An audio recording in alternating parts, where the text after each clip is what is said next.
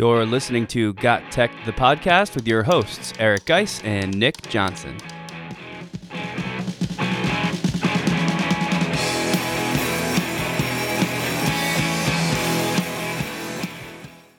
Welcome back to Got Tech, the podcast. This is called EdTech Resources for Summer 2021. Each year, we publish an episode where we share how we plan to grow professionally over the summer, and this is that episode. We'll talk about summer PD we plan on attending, books we plan on reading, podcasts we plan on listening to, resources we want to explore, and people we're going to follow. This is another episode you don't want to miss. Check it out.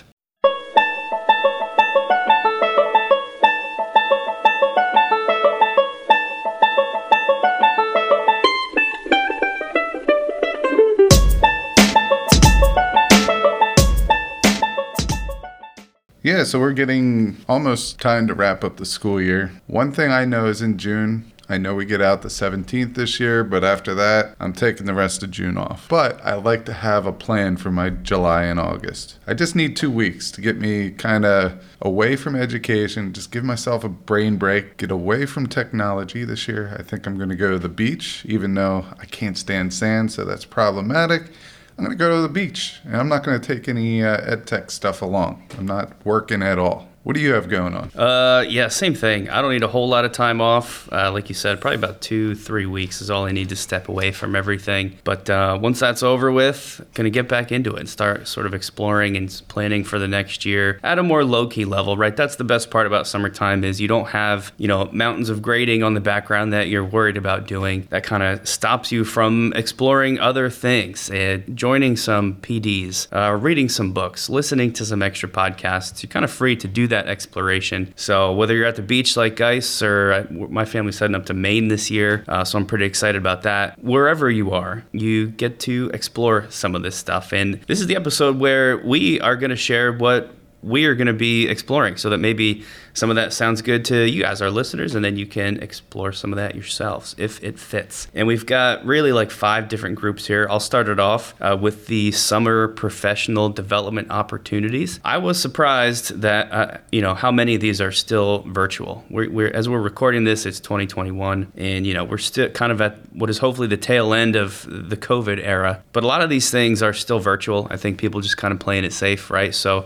the first one is just ed camps. There's there's always tons of different ed camps around, both virtual and some of these are actually in person. Uh, I know there's a few locally that we're going to be checking out. Those are like my favorite types of PD, always have been. You showed me one, that, that first one a few years ago so cool just to go and listen to really quick sessions by a bunch of different teachers. You learn a ton of stuff from ed camps uh, doing it that way. Yeah, I, I like ed, ed camps. It's a great way to kind of build up your PLN, find some people that have some common interests, and you learn a little bit about them there, their ideas, how they think, and then it develops into a long lasting relationship after that. And really, the, the power of PLN is absolutely phenomenal. So I like to go to these ed camps just for that reason get ideas and grow the PLN and meet some awesome educators. So, yeah, as you said, there are some virtual and there are some that are in person. These are the first ones that I'm seeing that's going in person. But I'm not going to lie, last year,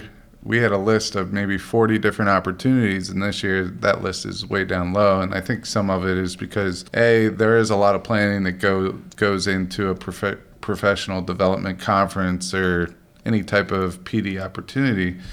And the second thing is is a lot of teachers are just burned out and they need an extended amount of time to step away. And I think people know this. Yeah, this list was tougher to find uh, than it usually is, but we did find three things that you guys could check out that sound pretty good. The first one is uh, my personal favorite, ISTE.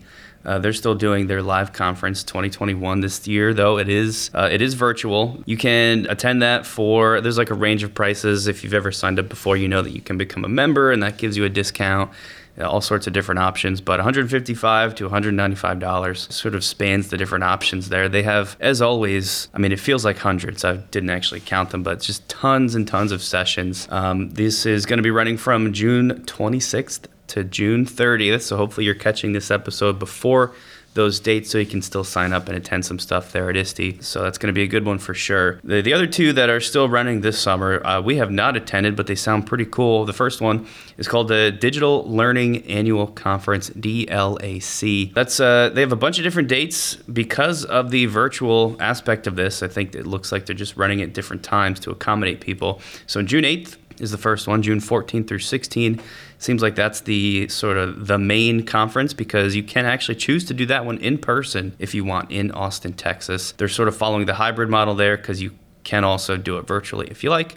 And then June 30th. So I'm not sure uh, how the 8th and the 30th dates will be different, but um, that's the one that's virtual or in person. Maybe tied into your vacation down there in Austin, Texas. Who knows? It's always a place I've wanted to check out. So that might be a good reason too for some people.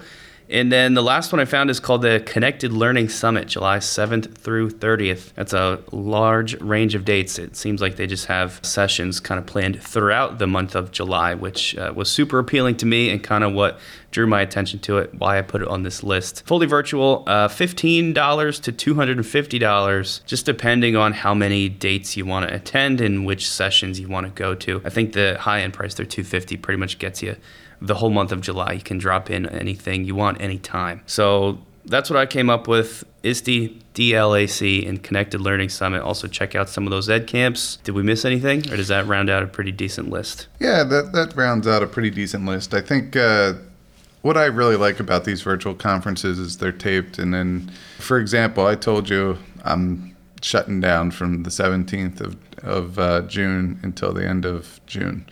So a lot of these run there, but these virtual conferences, I'll be able to access those uh, replays for usually it's 30 days. Sometimes it's for a whole calendar year, but I think you're you're given a great list there. So the next part of this episode, we talk about books, and I, I really took this one over being done with a the the doctorate, uh, being done with that, and now being past one year of trying to prep for what you know learning was going to look like during COVID, uh, teaching AP Bio and stuff. Now that I've kind of hoping a normal summer, I'm I'm looking forward to reading some books. So just wanted to point out three that I'm really interested in. We had a former guest, uh, Debbie Tannenbaum. She's uh, releasing her book. It's probably going to be out by the time you could pre uh, get a pre-release order form. Right now, I'll make sure that I put that in our show notes. We spoke with Debbie Tannenbaum about Transform Techie Notes to Make Learning Sticky. That's her book. Uh, I have that linked to her order form as well as linked to episode 82 where we talked about uh, Techie Notes to make learning sticky uh, in episode 82. Uh, the second one is Kyle Anderson's To the Edge of EDU. So, Nick and I are very, very privy to leaning towards ideas that push the envelope a little bit. So this book seems to do just that. It talks about his, uh, he shares stories of his risks and how they shaped him to be the person and educator he is today. And I can relate to this. Uh, I can relate to taking risks, taking chances, both before and during college, and then when I'm teaching right now. I like to push the envelope a lot. So I'm hoping uh, Kyle's story will you know, inspire me to maybe find new ways to push the envelope a little bit. Yeah, I think that's an important message. And uh, I didn't know about this book, but that sounds really cool. I may check it out myself. That's something I've always, it's tough for me. I like to know in a lesson, like exactly what's going to happen and who's going to do what and who's going to say what and how it's going to end and how it's going to begin and how long it's going to take. Uh, so this, but that's, you know, and that's good the planning is good and we need to plan, but also you get some really awesome stuff out of, you know, maybe not knowing for sure how it's going to go. Trying to gamify a lesson that you think might be a little uh, challenging. We we actually interviewed. I don't know if you remember this. A couple years ago, we interviewed students. The only time we've done that uh, for a podcast episode, and one of the things we asked them was if they can tell and if they like it when a teacher goes to the edge, like we're talking about, and tries something new. And it was like a, a, resounding yes. So while you may be uncomfortable, your kids really appreciate trying these new things. So I think a book about that is probably a, an awesome one to share and uh, check out. I think I would like to do that again. We should do that Get again. Get another student panel in yeah. here and just what would students say? Yeah, yeah. Well, I, I think it's time. Yeah, I think that's pretty good. Uh, going along with the same theme, and, and this is really my professional growth goal for the year is find ways that I can push the envelope for next year. And when I say push the envelope and take risk, I'm not talking about putting anyone in danger. So that's my disclaimer. I'm talking about what are clever ways in education that we can take student interests, um, relate to them, and get them to explore something that they might have not done before. And uh, my next book is Mandy Froehlich's uh, Divergent EDU Challenging Assumptions and Limitations to Create a Culture of Innovation. And really, this just hits home on kind of what we tried to do this year with our Hopewell Valley Student Publications Network. Uh, we're trying to be, get students to be innovative, be creative, and explore their passions, whether it's in sports, cars, drama, theater, you know, whatever it may be in. Uh, doing yo yo tricks. There's a kid doing yo yo tricks in the hallway. I was like, hey, let's get these on tape. Let's do a YouTube channel and let's put it out there. Show people your skills. So, this book is all about being innovative, um, how it sounds so simple we could think of these new ideas, but how do they translate into the classroom? How can you take a risk and implement this new idea into the classroom and then overcoming all the roadblocks and challenges that might go with that? You, you're talking about how you like things organized, and we've made that perfectly clear on this podcast many times. Many times. And I like things in organized chaos. So when we used to share an office and I had things piled up on stacks, I always knew where they were. I knew where everything was, but it looked to the average eyeball like I'm losing myself. I'm a hoarder of education, you know, on that desk. But I, I had a system and it worked for me, and Nick has a system and it works for him. So this is all about getting our systems aligned and making these calculated risks to be innovative and creative into the classroom. Yeah, awesome book selections there, and and I kind of on that uh, common theme too of taking risks, trying to get your kids to be innovators, and then of course Debbie Tannenbaum's book is a, uh, always a great one to bring up. You can follow Got Tech outside the podcast at gottech.com or on Twitter at We I think we'll we'll switch now into the podcast part of this, and I have to make fun of you a little bit because this has been on our list of topics for I mean it feels like forever now, many many months at least. I know you've been trying to write a blog and and sort of have written a blog post to go along with this, where you're